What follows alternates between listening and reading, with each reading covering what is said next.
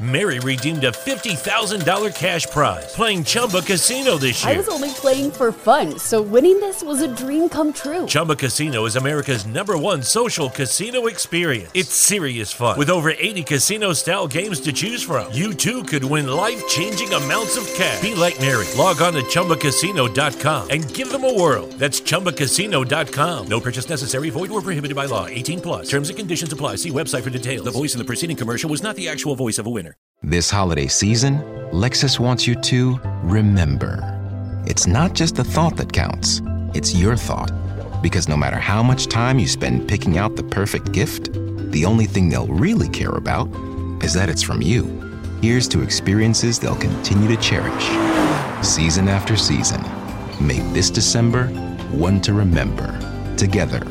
Click the banner to discover more. Experience amazing at your Lexus dealer. Now's the time to find your color, your paint, and everything to get started during red, white, and blue savings at the Home Depot. Transforming your room is easier than ever. With the best deals online and in store, you can confidently select your color and the tools for your next paint project. Get a colorful new experience and the right paint for the right price. Save $10 on one gallon and $40 off three and five gallons for a limited time only at the Home Depot. More saving, more doing. Limit 25 gallons per household. See store for details. Welcome to the MD's Fantasy Football Show. Now, for your host, Dan Mater. And welcome back to the MD Fantasy Football Show. We are back finally after a long hiatus since the NFL Draft Week was the last time this podcast put on an episode, and there is so much that has happened that I need to share with you all. I am so excited, not just because that I'm finally back recording an episode to talk with you all, not just because we're going to be talking about coaching changes, the fantasy impact part one in today's episode. We'll be going over the Vikings, the Dolphins, the Cardinals, and the Cincinnati Bengals in all of today's one episode alone with those teams and their coaching changes. But we're also going to be talking about what I have been doing in the hiatus of this show has been off. I have not been vacationing. I have not been sitting back on the couch drinking a beer. Well, maybe a few times through the night. But mostly what I have been doing is working on this podcast and for this podcast to make it bigger and better for you all, more accessible, more funding for more research, for more informative, for more entertainment. And all of that has come in the form of the MD's Fantasy Football Show, now becoming a part of what is the Land Sports Network merging with Overtime Heroics to create one great sports media place for all fans involved. Look, it's a fantastic thing. I'm so happy that the MD's Fantasy Football Show is now a part of this sports media platform that has really been taking off over the last few months. It's all very new, all awesome.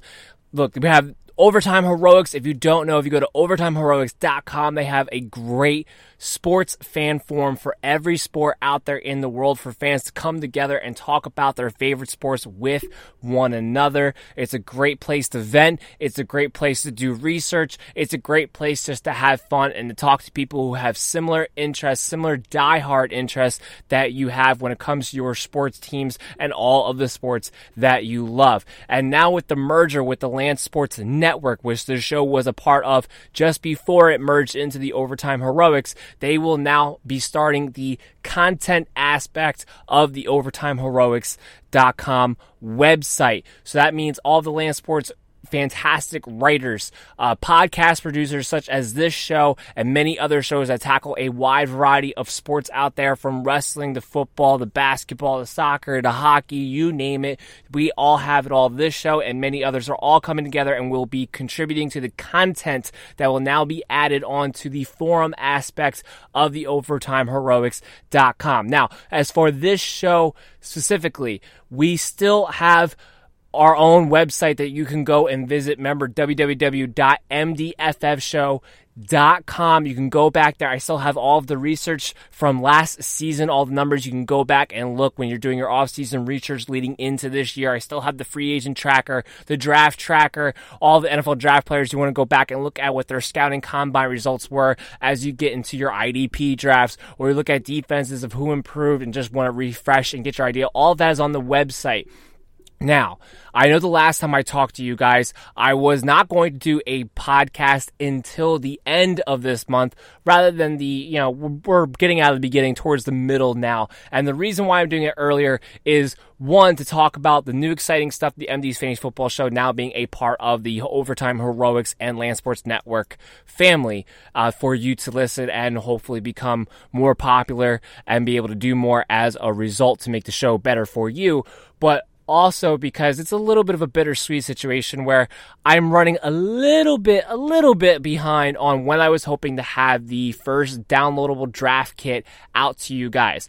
I'm a little bit behind on the projections, not a lot, but instead of the end of June, my target date is now the middle of July. Here's what I can promise you unequivocally, without a doubt, is I will definitely have the first downloadable draft kit out to you from this show before the beginning of August before the full draft season kicks into gear. I will have it out to you. Right now, I am targeting for mid July. I'm pretty confident that it will be done by then, but I'm working along on these projections. It's just myself. I don't have a team of interns or researchers to go with, so I'm getting through it. I am making sure I'm being as thorough and as accurate as I possibly can be so I can give you the best information, the best projections, the rankings, the tier rankings that I'm working on, and also providing you copies of the NFL schedule as well, so you know what bye weeks everybody is on, and you can take a look at that as well. Also, what the depth charts are, what the projected depth charts are going to be, because we're not going to get the official ones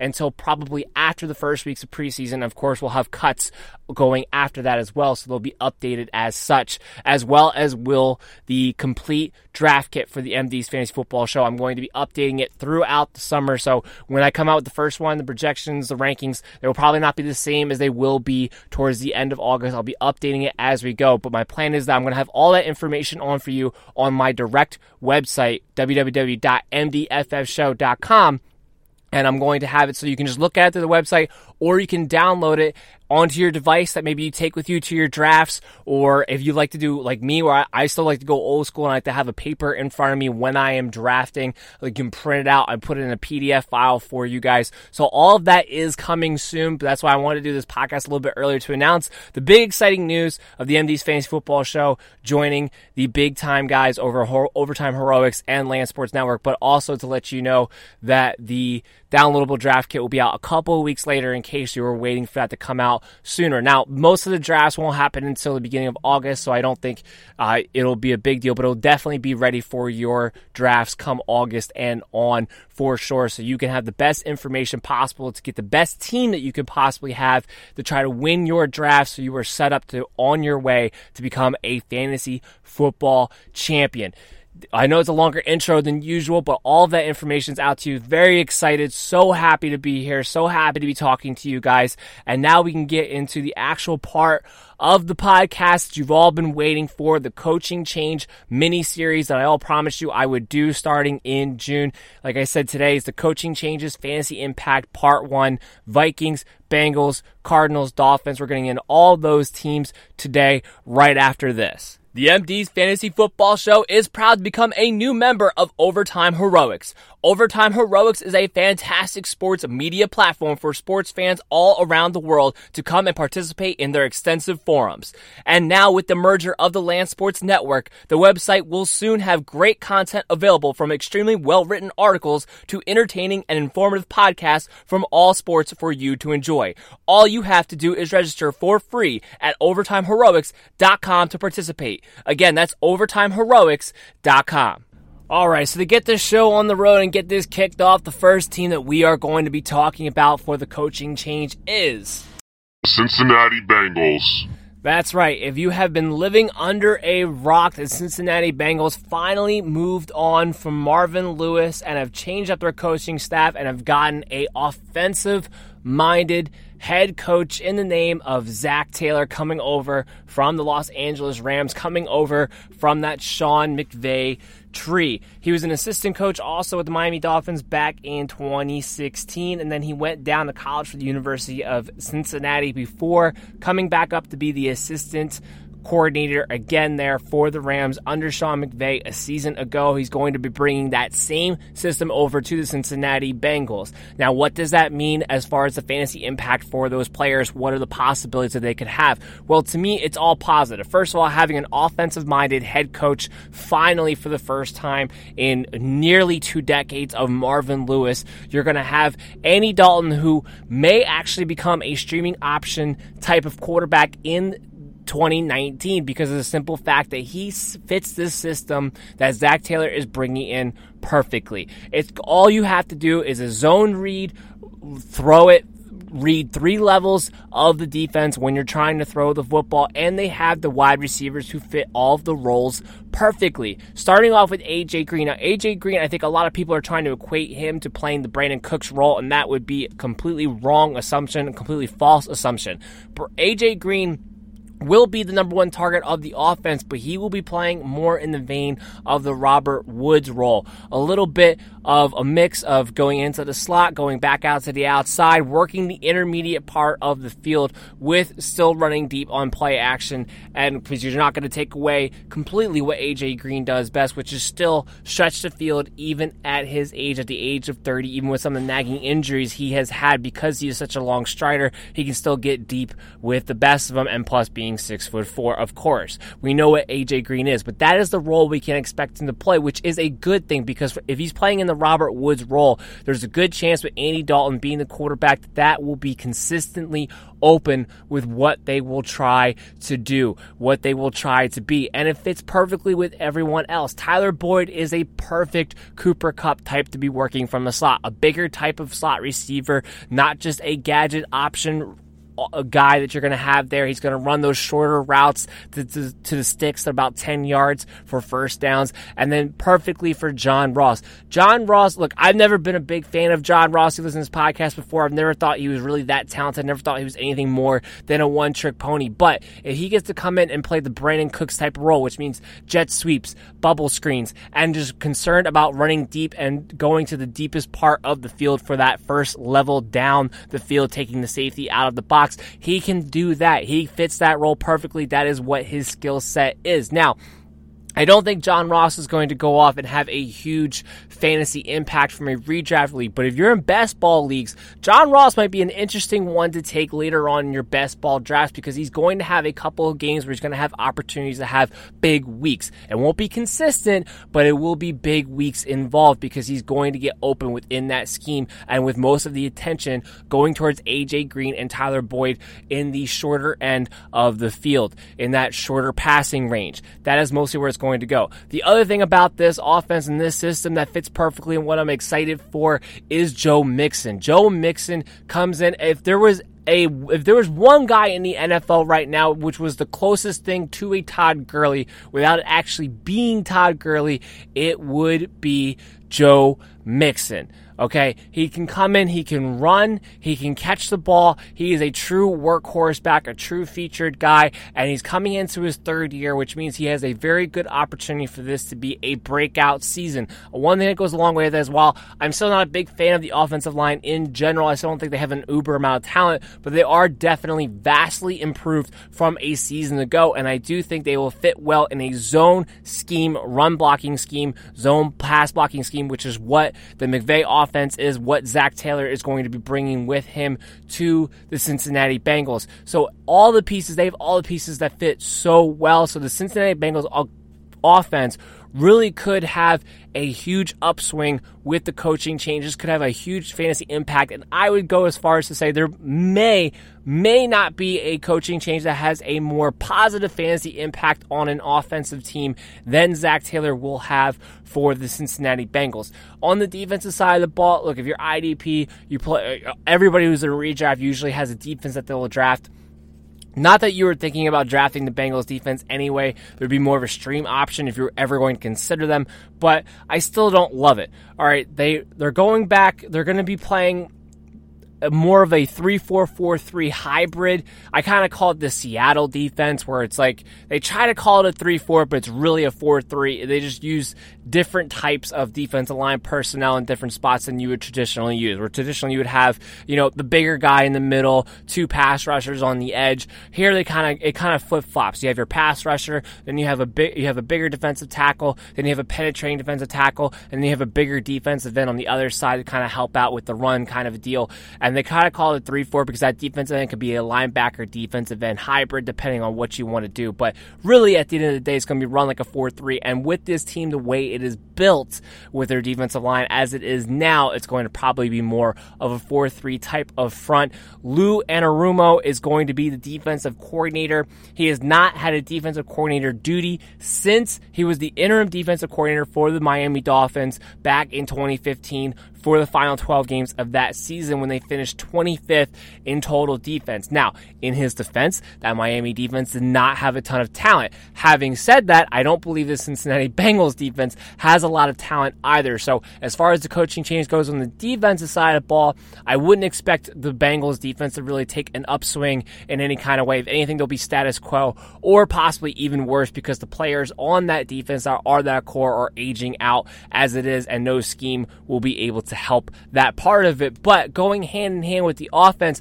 if the defense is still going to be allowed to give up a lot of points, it's going to put more pressure on the offense to score, more pressure on the offense to get down the field quickly, to throw the ball more, which could just mean more fantasy points available to you for guys like AJ Green if he can stay healthy, for John Ross, Tyler Boyd, for Joe Mixon alike. And Andy Dalton might be a legitimate week in, week out streaming option. I don't know there's going to be too many weeks other than when he has great matchups that he's ever going to be in the top 12. But in Start a journey, not a fad.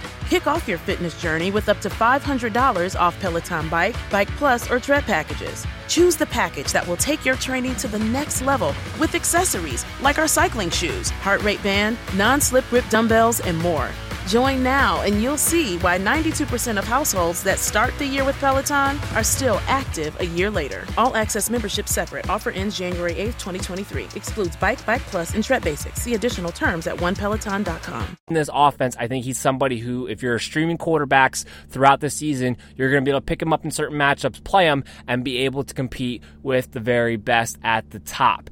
That is the Cincinnati Bengals. So very excited, looking forward for them. So those are all definitely valuable factors to take into consideration with the changes coming to the Cincinnati Bengals offense when you are doing your pre-draft research on where you think these guys' potential could wind up being.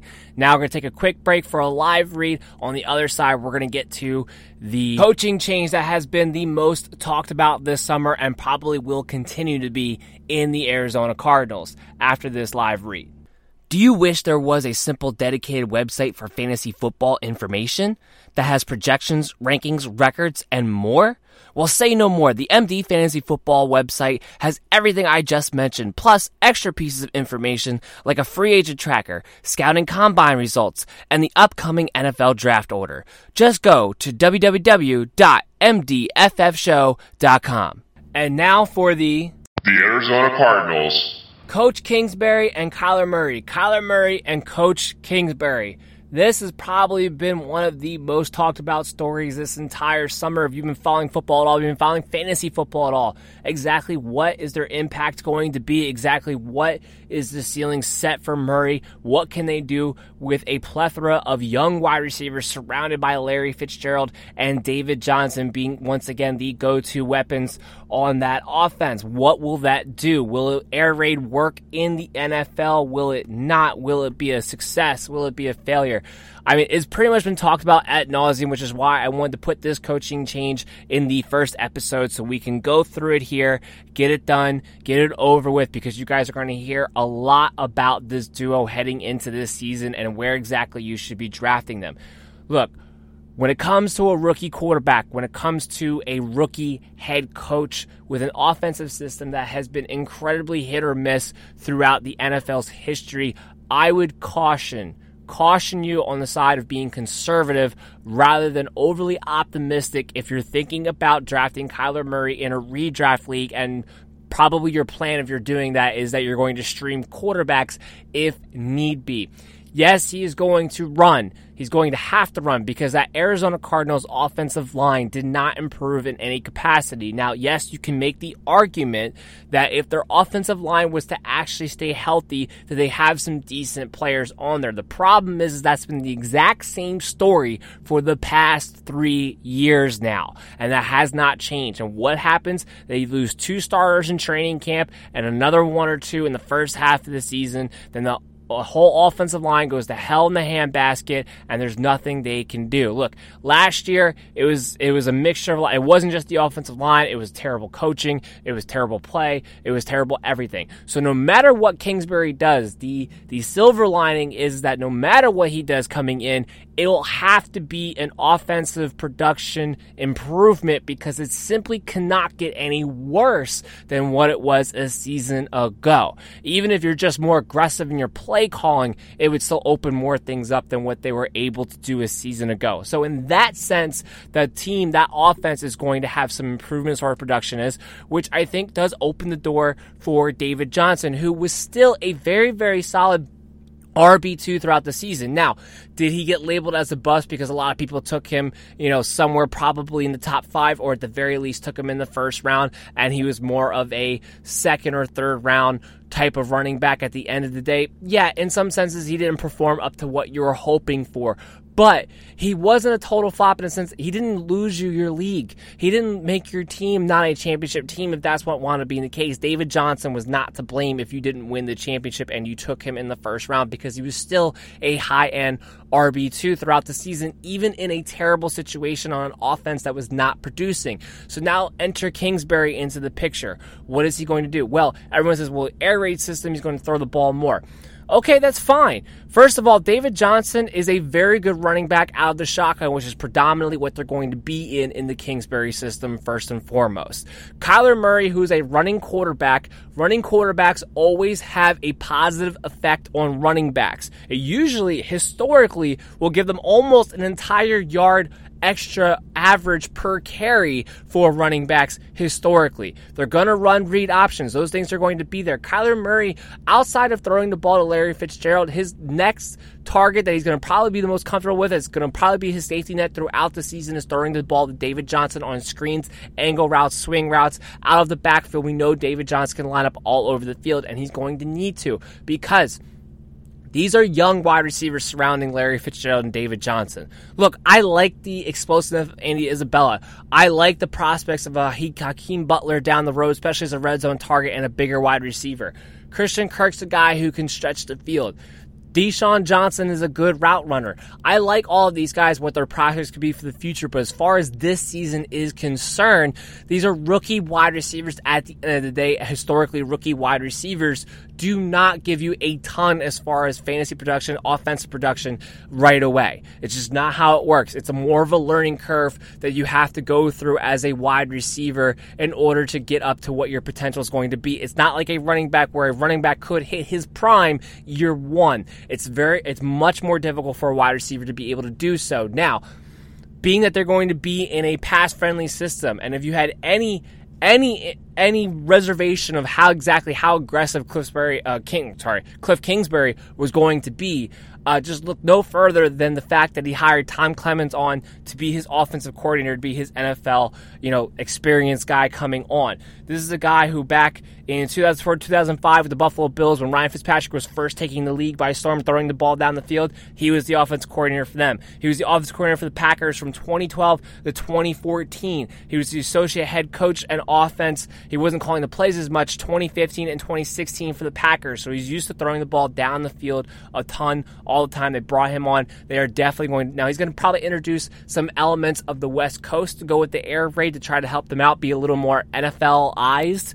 I guess you can, if you want to make a word out of that, more normalized, more pro ready. I guess you could say in some senses, but they are definitely going to be a pass first team with David Johnson being put in position to try to get one on ones. How effective that'll be will remain to be seen. The the thing about the Kingsbury system going into this year is there's a lot that's unknown, especially about how effective it'll be, how consistent it'll be, depending on matchup. Will they be get smacked? But there's a couple of things that I think we do know. We do know that they are going to try to run a up tempo offense. That's what we do know. So that means extra plays at the end of the day, if nothing else, for everyone involved to get more touches. What we also know is that that defense on the Arizona Cardinals is going to be bad, especially in the secondary. Look, first of all, they hired Vance Joseph, which is good in the sense that they brought in a guy who's going to take them back to being a 3-4 because it was an abomination to be making the Arizona Cardinals a 4-3 defense in the first place a year ago. However, with no Patrick Peterson for the first six weeks now, he's on suspension, and Vance Joseph not being an aggressive play caller by nature. I worry that if Chandler Jones is not able to get pressure on the quarterback, that they will not be aggressive enough behind him with guys like Budda Baker blitzing, with guys like Haason Reddick blitzing, and will get toasted as a result. Because while I like Byron Murphy as much as the next guy is a rookie corner, he's still a rookie corner. You still, it's still Alford on the other side. So these are guys that are going to get burnt deep. Budda Baker's good. That's fine. Swearinger is a guy who plays better when he's up near the line of scrimmage. That defense is going to give up a lot of points, especially especially the first six weeks before Patrick Peterson gets back. And if they're playing an up tempo offense on top of it, on top of it, if they're not putting up points, if they're not scoring right away, it could get ugly fast where they're playing from behind early and often, which for fantasy purposes is perfectly fine because if you take an up-tempo aggressive offense that's playing from behind early and often in games, that's usually going to spell well for good garbage time points if nothing else for the guys that you have on your fantasy teams for those rosters.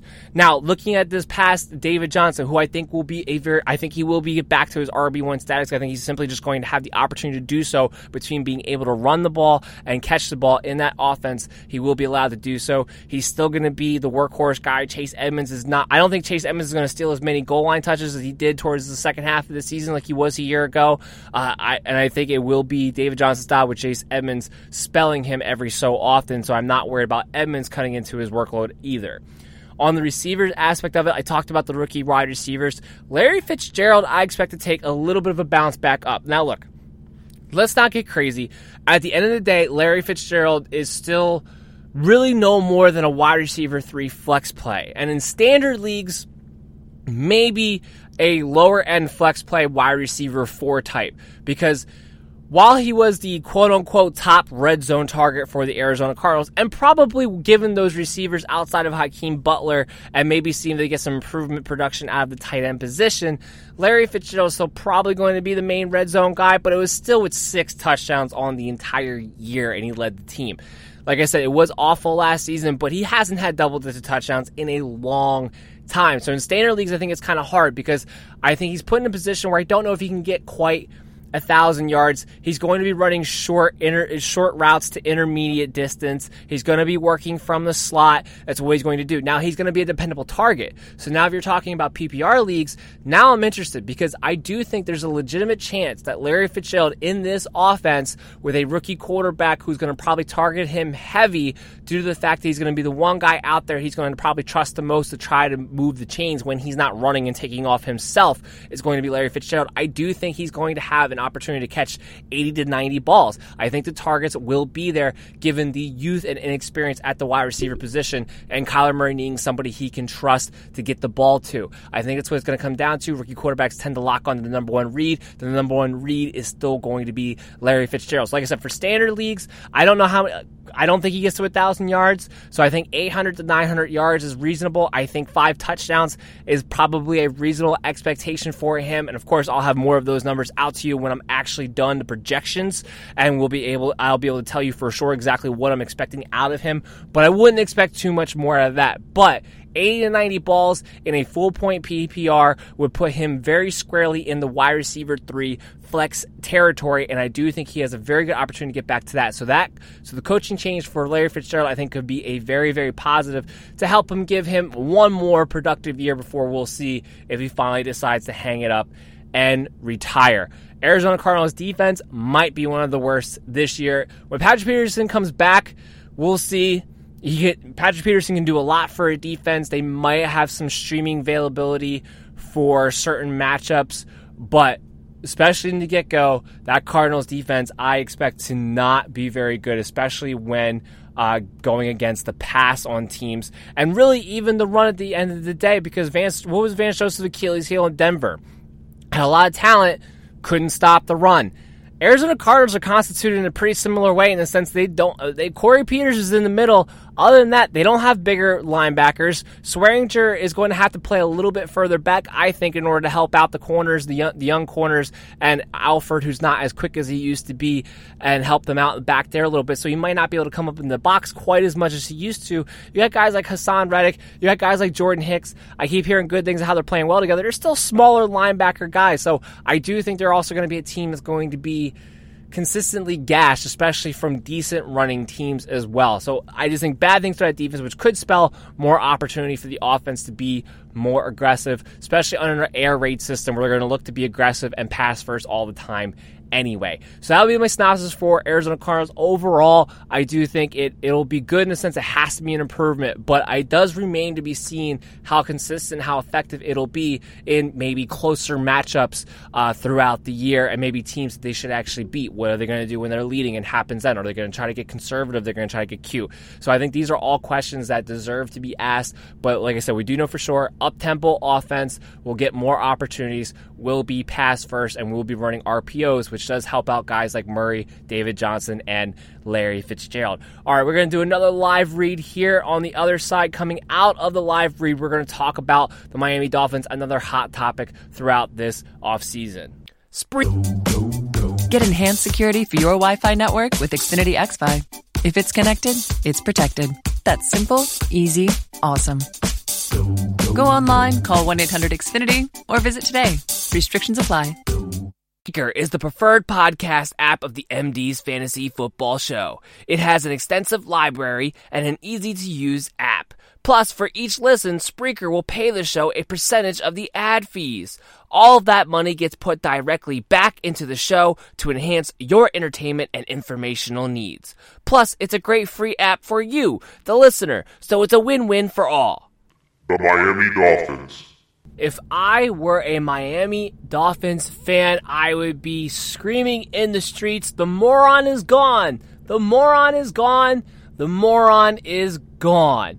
Of course, I am referring to Adam Gase. If you listened to this podcast at all a year ago, you know exactly how I felt about Adam Gase. If you did not listen to this podcast over a year ago, A, you should check out the MDFFshow.com for any updated episodes that I have so you can get caught up.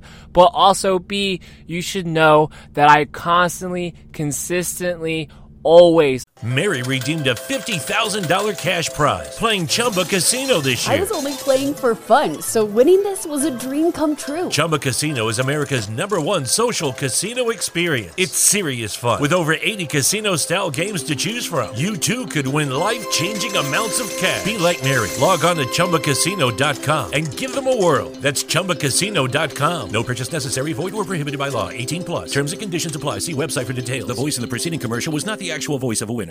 Always, always ridiculed Adam Gase to the fullest for not playing his most talented starters. Full frittata is an Adam Gase. That is what he is. How do you not? How do you not start guys like DeVante Parker? How do you not give the ball to Kenyan Drake, who's by far your most talented offensive weapon on that team? How can you be that stupid? How can you be that moronic? And furthermore, we are not going to get to the Jets yet in this podcast, and I cannot wait until we do, so I can now rip them and all the stupid things that he's brought with him already, and we haven't even kicked off the season.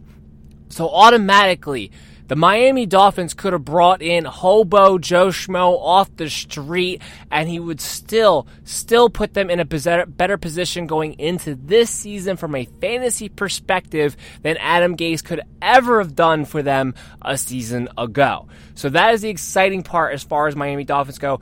Now, a lot of people are not excited about the Dolphins. I mean, two somewhat is, you know, backed up, somewhat is valid in some concerns, and some of it is I think people are really overlooking them, really overlooking the core talent they truly do have.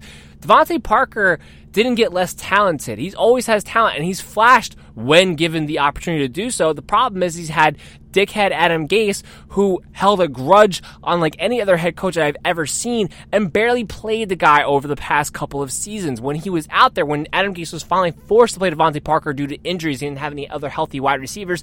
What did Parker do against the Tennessee Titans? Oh, he goes for over 100 yards and scores touchdowns. That is what he does. He is that talented. He fits that role very well.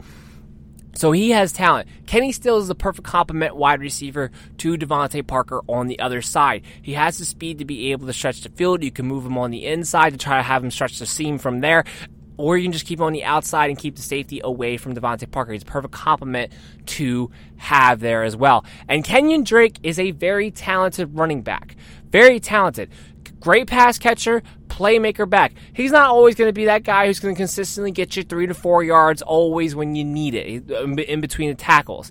But he's a guy, if you give him the ball 15, to say 18 touches, whether it's through carries, whether it's through receiving, he's going to get you big gains throughout, and he's going to get you big weeks where he's going to have where he's going to bust 75 yarders. We even saw it on the little amount of touches that he was able to gather under Adam Gase, who kept giving the ball to Frank Gore for God knows what reason at this point. Well, I'll never understand. But even when he, on those few touches that he was able to have, he had big explosive weeks and still finished, still finished in the top 20 24 of running backs in fantasy football and PPR scoring, even though, even though he was barely able to touch the ball because of the dynamic playmaking talent that he has. So now we go in a situation where he should be the starter.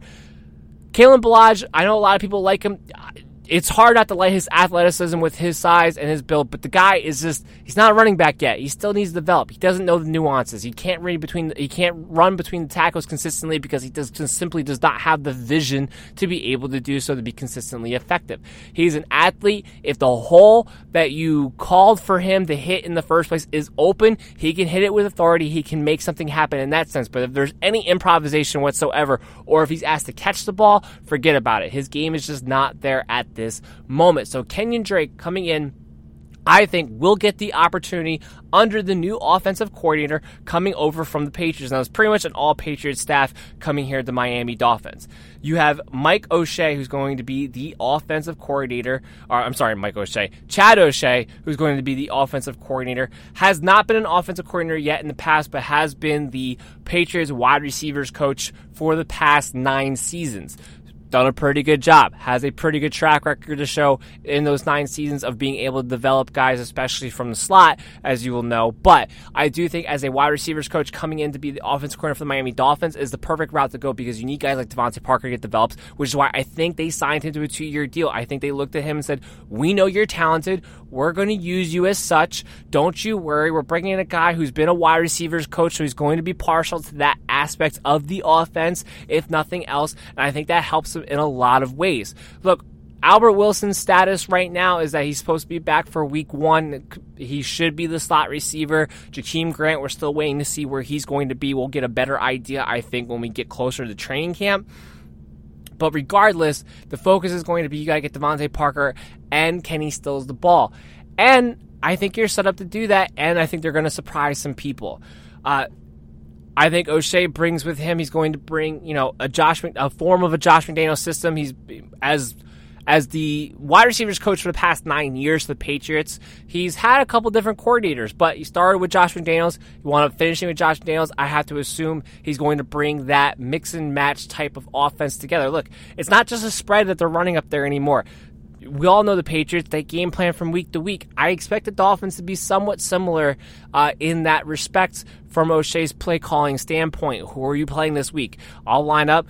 They have a decent offensive line that I think also gets overlooked, spe- led by Laremy Tunsil. It's not a terrible offensive line there. They can line up. They play a team that they think they could power run the football against they can be able to do that with a playmaker like Kenyan Drake. They're not going to be predictable on offense because Kenyan Drake is also going to be the main pass catcher back. You're not going to bring Kalen Ballage in for that, so you don't know what they're going to do. It's not going to be role specific like it was, uh, like it is really for the New England Patriots as well. Now, it still seems to work for them, but for most teams, when you see a guy like a James White, or for the Eagles for a while there, it was Darren Sproles, when you see a guy like that, you know what the play call is going to be. You don't have that issue with Kenyon Drake. So that's why I think it's going to be very vital for the offense to not be predictable under O'Shea because of that reason as well.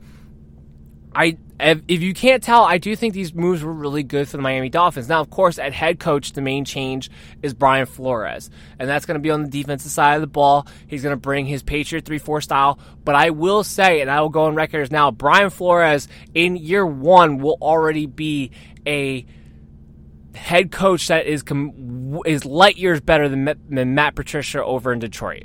I'm telling you right now, he's got the temper. He's got more of a temperament for it. I think he had more to show for his accomplishments as a defense coordinator for the Patriots, as far as that defense actually playing well under him when he coached and was calling the plays. Unlike unlike Matt Patricia, where I don't think that defense played particularly well. I do think there was a lot of games where they left a lot on the field to be desired because of his play calling, because of his style. Flores, I think, was a much better coach, a much more effective coach, and showed that he could develop much better. Now, of course, this is all under Bill Belichick, and there's a long track record of New England coaches coming in to be head coaches and not going well. But Flores is one of those guys where I think he's going to be a very good figurehead, a very good developmental guy for a younger team. Uh, so I think defensively, I think the Dolphins will improve, but I think overall the culture for that team will improve, which will hope will help both the offense and defense side. And plus, he brought a lot of his guys uh, with him as well. Jim Caldwell's going to be there. He's going to be the assistant coach. He's not going to be calling plays, which is probably the best thing that you could possibly have going for. I'm not a big fan of Jim Caldwell. If you're just having him be there as an assistant coach, as a first time head coach, I could understand because a, you're never going to have a power struggle with Jim Caldwell. He's going to know his role. He's going to stay in his lane. He's just going to be a guy who you can ask a few questions to lean on his experience when your own is lacking. That's all he's going to be there for. It's not going to be Jim Caldwell's offense. He's not going to be the one calling plays. So that's the most important thing to take away from the Miami Dolphins. I know the big news right now is talking about Ryan Fitzpatrick, Josh Rosen, so far, supposedly Ryan Fitzpatrick has been play outplaying Josh Rosen uh, through mini camps, but really, I would kind of expect Ryan Fitzpatrick to look better than Josh Rosen in practice at this point. One, he's a veteran who's been around for forever. Josh Rosen is going into his second year, a whole different new team organization, a whole new coaching system. Ryan Fitzpatrick has pretty much seen it all and been around and has been in this situation his entire career where he goes into camps, mini camps, training camp, knowing that he's going to be battling to try to win the starting job. He already has that mindset. He already knows what it takes. He's been doing this role for forever. So I would expect Ryan Fitzpatrick to look better than Josh Rosen in practice. However, when we get to the actual game situations, if Fitz Magic is not being Fitz Magic, it's Fitz tragic. All right? If it's not magic, it's tragic. We all know this. We've seen it before. We've seen it a million times. He'll throw a million picks. Josh Rosen will come in. Look, I think if the Dolphins are smart, you're in a situation where you have some young pieces. You need to see what you have. There's absolutely no reason in my mind to start Ryan Fitzpatrick at all. Period. None. There's no reason Josh Rosen shouldn't be starting week one. You have to, if nothing else, you have to at least see what you have. You already know what Ryan Fitzpatrick is. He's a German quarterback, a German stopgap guy who's going to go from team to team He's going to have opportunities to compete for a starting job here and there, depending on what team he goes to. But at the end of the day, he is on the last legs of his career. He's a journeyman quarterback who really should be ending it as a backup. You already know what he is. Josh Rosen, who you just traded for, gave up a second round pick for. You need to see can this guy become the future? Can he become your franchise? I don't think sitting him for the first few weeks is going to be a good thing for his confidence, which will go a long way in his development. So I'm curious to see how this coaching staff is going to come in and handle that aspect of this. However, having said all that, what does this mean fantasy impact wise? Well, I kind of go on with the wide receivers. I kind of go on with Kenyan Drake. What is it going to mean for the quarterbacks? I don't whether whether it's Ryan Fitzpatrick. Uh, people are going to be if it's Ryan Fitzpatrick starting week one, people are going to be tempted because they're going to be like, oh, it's going to be Fitz magic and the power of the beard and blah blah blah blah blah blah. Look, look, just I would whether it's Josh Rosen or Ryan Fitzpatrick, I would avoid it until I see it because you're really with those. There's no way to predict those guys. There's really not. There's no way to know how effective they're going to be, how efficient they're going to be in the new offensive system. What I do know is DeVante Parker is going to be targeted like a number one wide receiver. So I like his chances no matter who the quarterback is, whether it's Fitzpatrick, whether it's Josh Rosen. He's going to be the number one read. He's going to be the number one target. And because of where he's going in drafts right now, he's he's borderline free, borderline not even being drafted in some instances, but borderline free in the fact that he's he's his ADP is right there in that 14th round if you're a 10 team league. He's right there in a 15th round uh, uh, if you're I'm sorry, uh, vice versa. 14th round in a 12 team league, 15th round in a 10 team league. Right about there, that's what you're looking at. So basically free for a guy who has a good chance to be the number one wide receiver on his team and has flashed in the past. I know, I know. Everybody always wants to pick DeVante Parker as their sleeper, and everyone yawns and says, "Yeah, we'll wait and see." Look, Adam Gase is finally gone. O'Shea's a wide receivers coach from the Patriots. If someone's going to teach him the right way, if someone's going to give him discipline, if someone's going to be able to develop him, it's going to be O'Shea from that Patriots system. So that's where I think this is a great move by the Miami Dolphins part. I think they got guys in there who are perfect for where the Dolphins are at now, the type of talent they have and need to develop. And I think both offensively and defensively, the Dolphins, I think, are actually going to be better than the Jets and the Bills record wise so I know that's a hot take for a lot of people. A lot of people have the bill have the excuse me the Dolphins being you know tanking for Tua has always been the big thing. They're going to wind up being the worst team. I disagree with that wholeheartedly because I think they did a great job with the coaching staff and those numbers are going to be there. Uh, I do want to talk a little bit about Mike Gesicki. He's another guy who did not get used in the Adam Gase system. Adam Gase, other than when he had Julius Thomas, really has not had a career of utilizing the tight end to begin with. But make no mistake, Mike Gesicki is a very good tight end. He can do a little bit of everything, but he's we haven't we didn't get to see what he could do as a pass catcher in his rookie year. Whether it's Fitzpatrick, whether it's Josh Rosen, I, you're coming in from a Patriots system that knows how to utilize the tight end. I expect Mike Gesicki to have a decent year. Now, in your redraft league, I don't know if I'm drafting him. Like may, maybe if you're in a situation where you're one of those teams that you're going to wait until the final rounds, but I could I could maybe see you taking a shot there. But just because they're bringing in the Patriots system where they utilize the tight end, you're still gonna it's still not a position where you need to go out and get him. You don't need to reach on him. You could he's a guy who I would say in most instances I would feel more comfortable picking him up but I do think there is a shot as a deep sleeper that he could wind up having a pretty good season and maybe competing for a top 10, top 12 tight end spot by the end of the year if they are going to, in fact, utilize him the way they would like to utilize tight ends. I think uh, if given the opportunity to do so. And Mike Gesicki does have that talent to be able to feature him in a pass catching role and be able to utilize him in all aspects of the field. I think he's going to be a really good weapon for whoever's back there quarterback. I like him a little bit more if Josh Rosen's the quarterback over Fitzpatrick, especially earlier on in the season. But overall, I'm excited. I think there's nothing but positivity in this coaching move for fantasy impact for the Miami Dolphins, especially on their key offensive skill guys uh, that you're looking to draft going into this season. I think they got a lot of sleepers on that team ready for you guys to be able to draft. All right, we're going to take another live break, live read break right here. On the other side, we're going to finish up with our last team of this podcast, which is the Minnesota Vikings. Wondering where the MD's fantasy football show is available? You can find the show on some of the most popular podcast medias like iTunes, Podbean, Spotify, and many more popular podcast apps.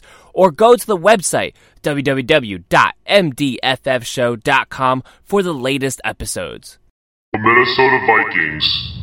Now, if you have not been following the MD's Fantasy Football Show on Twitter or on Facebook, especially on Twitter, you should at MDFF Show on Twitter because we have news updates, player news updates constantly coming out now that mini camps and OTAs are all here and we're getting into training camp and everything. There's been a ton of news from guys who have picked up a few injuries along the way to guys who are looking good, who's looking trimmer, who's looking fatter, who is excited, who seems like they need a lot more work. A lot of that has been going on, a lot of that news, and I have been breaking that news to you on Twitter 24 7. It's completely free for you if you just go to my Twitter feed and follow at M MDFF show. Click that that notifications on. I promise you, all I have on there is player news updates whenever I drop a new episode, and once in a while when I retweet out another fellow podcast member's episode that's come out which will be in the same light of football or fantasy football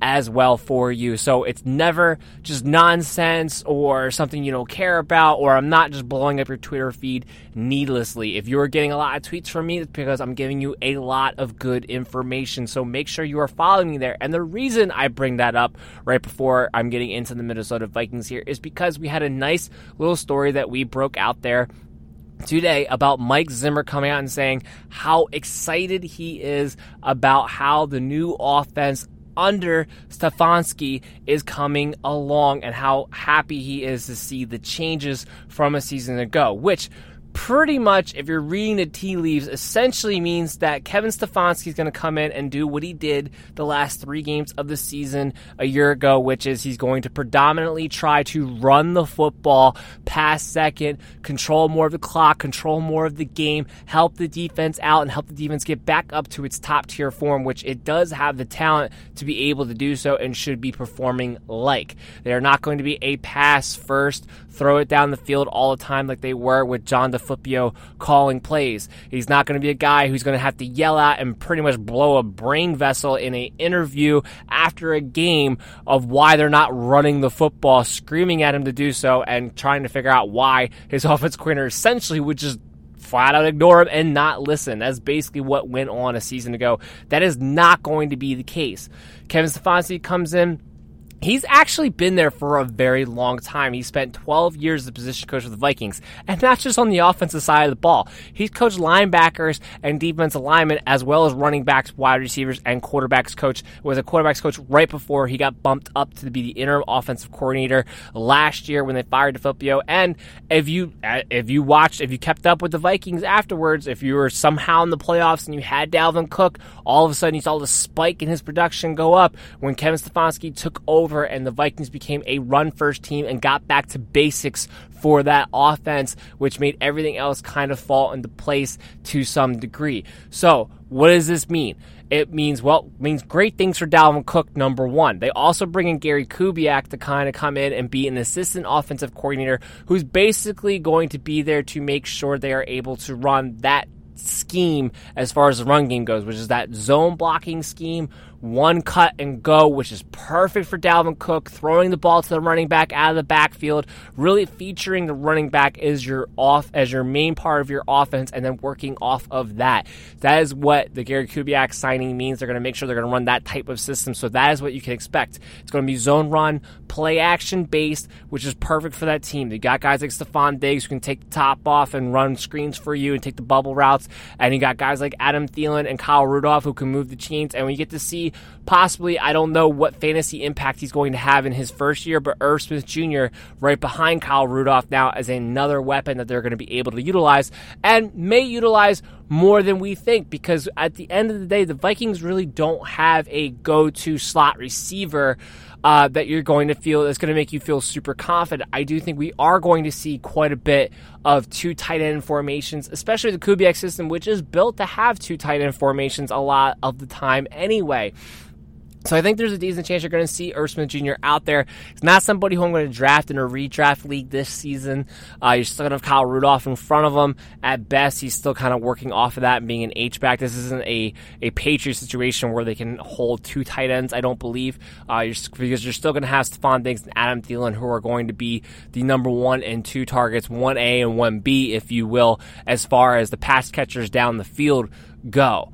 Uh, but I think bringing that type of offensive scheme and a run first mentality is exactly what the Vikings need. One, Kirk Cousins is a much more effective quarterback when he's allowed to work off of play action. I don't know what they were doing last. I am a Kirk Cousins fan, but I will be the first one to tell you that Kirk Cousins is not built to throw the ball 40 to 50 times a game as a shotgun, spread it out offense. He's not Tom Brady back there. He's not Peyton Manning. He's not that accurate on a consistent basis. He wants to throw the ball in the intermediate part of the field, somewhere between that 12 and 20, that wide intermediate field of the field, which is 12 and 20 yard range. That's particularly where he wants to be able to go. And they're built to do so if they're able to effectively utilize play action, which under this new offensive scheme with Stefanski and Kubiak, they are going to be able to do. Dalvin Cook, the only thing that can hold back Dalvin Cook is injury. That is it. Because between this scheme, between the the minor improvements they made along the offensive line, uh, as far as a talent perspective, they did the the big improvements they made there at offensive line wasn't so much talent. They got guys who fit that zone run blocking scheme. So between that, the fact that you got brought in guys who are known for utilizing the running back in fantasy. I don't see why Dalvin Cook wouldn't be used similar to how Kubiak wanted to use Arian Foster in that late, where he's running the football, catching the football all the time. We already know he has the ability to do that. So the only thing, the only thing that I believe can hold Dalvin Cook back from having a huge year in fantasy football is injury. And that's something you're going to have to take in consideration. But for this podcast, focusing on the coaching change, fantasy impact, it helps Dalvin Cook more than anybody on this offense. It helps everybody to some degree. To some degree. Uh, we'll talk about the receivers in a minute. But Dalvin Cook gets amplified tenfold in this new offense. Kirk Cousins, I believe, gets helped in the sense of he'll have a stronger finish to the season. Look, last year overall, Kirk Cousins still finished in the top 10. The thing was that he had such a great big fantasy start to the beginning of the last season, and then towards the end, just totally tampered, tapered off once teams started to figure him out when they became one dimensional over DeFilippo. I believe he's going through the whole season where he might not give you those 400 yards uh, games. He might not give you those 350 yard games. He might only give you two or three 300 yard games, but that range of having 250 to 280 yards and getting you about two touchdowns a game, that is a very real possibility under this offense with the weapons that they have. Will Adam Thielen go nine games in a row or whatever the ridiculousness was out of 100 yards and a touchdown? Probably not. I don't think that has anything to do with the scheme, other than that's just something that's very hard to do no matter what the situation is. So that's not necessarily a knock against the coaching scheme that all of a sudden Adam Thielen is going to uh, decrease his fantasy production from a season ago. It it's just he's naturally from where he finished, how he started off the year is just naturally going to have a decrease just based off of that. But he's still going to be featured in the game. He's still going to be moving in and out of the slot. They're not going to take that away from him. He's still going to be effective in that sense. And Stefon Diggs is still going to do Stefon Diggs things. My big thing is that if they have play action, they're able to effectively open that up. That bomb that maybe Stefon Diggs wasn't able to get to consistently, that maybe Kirk Cousins wasn't hitting because he wasn't in rhythm, I think that's going to be there more often now. We know in these types of systems that that number one and two outside receiver can get featured heavily, especially the number one guy, especially the guy who's breaking it big. How many touchdowns he gets, maybe that becomes a little bit more of a question mark because traditionally in that type of system, that number one receiver doesn't usually get utilized in the red zone. And being that you have Adam Thielen, who will predominantly play on the other side, being a bigger body wide receiver, that just may be their go-to. Uh, so you, I do think you can expect double-digit touchdowns out of Adam Thielen for sure. I'm not saying Stefon Diggs can't get you double-digit touchdowns because I definitely think he can. Uh, but in this system is something to try to kind of keep in mind where Stefon Diggs is going to probably have a lot of big weeks. Um, he's a little more consistent than most quote unquote big play wide receivers just because of all the different things that he can kind of do on the field uh, and the way this offense has a lot of pieces to be able to move him around. But in this offense, I would say he's going to probably have a lot of bigger weeks and less less of them, less wide receiver one weeks, less wide receiver two weeks uh, as far as a consistent basis go, goes than he did a year ago on this new offense. But he's going to have you those big Stefon Diggs weeks. He's a special wide receiver. This offense, I think, does nothing but positivity. I think they're going to score more at the end of the day, which is more opportunity for everyone. They're going to control the ball more, which should be the offense should be on the field more for more uh, opportunities for everyone as well. So I really think this was a great hire by the Minnesota Vikings, and it complements both sides because while they didn't make a change on the defense side of the ball, if their offense is more competent, which I fully expect it to be under the system because that is what they fit everywhere on their team. That defense will probably get back up to snuff, and I would not be surprised if the Minnesota Vikings are able to jump back up into the top three of defense. Now, remember, their the rookie Mike Hughes, who I think is going to be an excellent corner in this league, got hurt a season ago and it really hurt their backside of the corner. But they thought they shored up when they drafted him in the first place. Um, uh, their defense in general just had a really bad year. Anthony Barr is going to get back up to snuff. The guy's too good not to get the pass rushing stats that you're used to seeing him get. Okay, they're going to get back to having shut down, uh, having a shutdown site. Harrison Smith had one, probably one of the worst years I've ever seen him have. I expect him to get back up to snuff as well. That that defense is too talented to underperform the way they did a season ago. And if that offense is able to get back to what it does best, which I fully expected to be able to do in this system, that defense will also be able to get back to its best. So not only expect the Vikings just to be a good team in general, but this is nothing, nothing but positive impact with the type of scheme that they're going to be running for their offensive guys. There's going to be a lot of fantasy value everywhere on this Vikings team. I think Kirk Cousins is being overlooked quite a bit quite a bit. Everyone has him knocked off. He's like, I think his ADP has him around quarterback 16 at the moment. Uh, Kirk Cousins can put up big games. There's no reason, in my mind, I don't think from a talent standpoint there's any difference between Kirk Cousins and Matt Ryan. Really, from a talent standpoint, I don't think there's a difference between the two of them. I really don't. It's all about system, opportunity. He has the weapons. Now, I think this year, unlike last year, he has the system to be able to help him out. Remember what Matt Ryan did under Kyle Shanahan's system?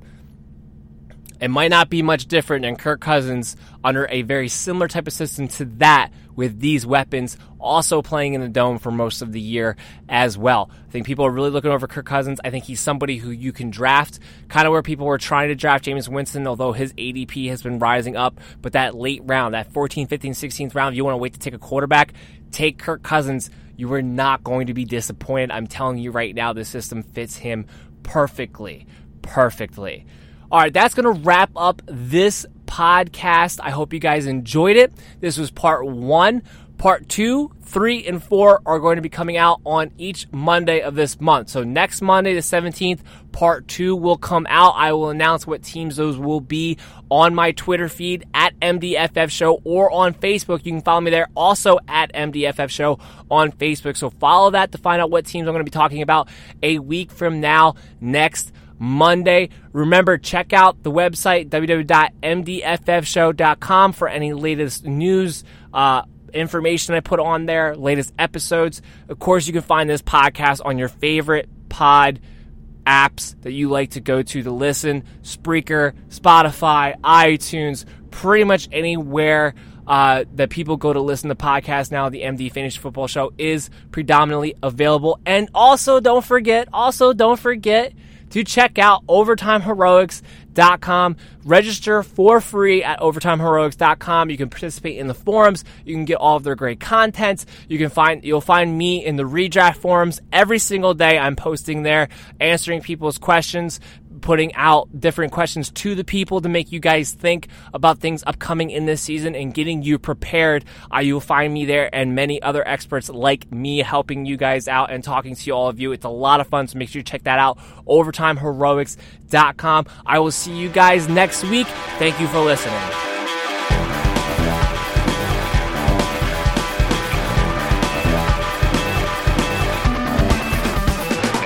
Thank you for listening to the MD's Fantasy Football Show.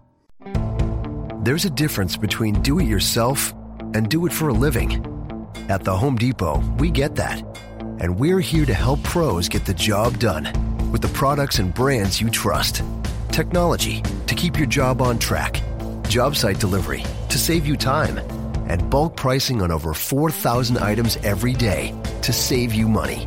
When you've got a job, we're on the job the Home Depot. More saving, more doing.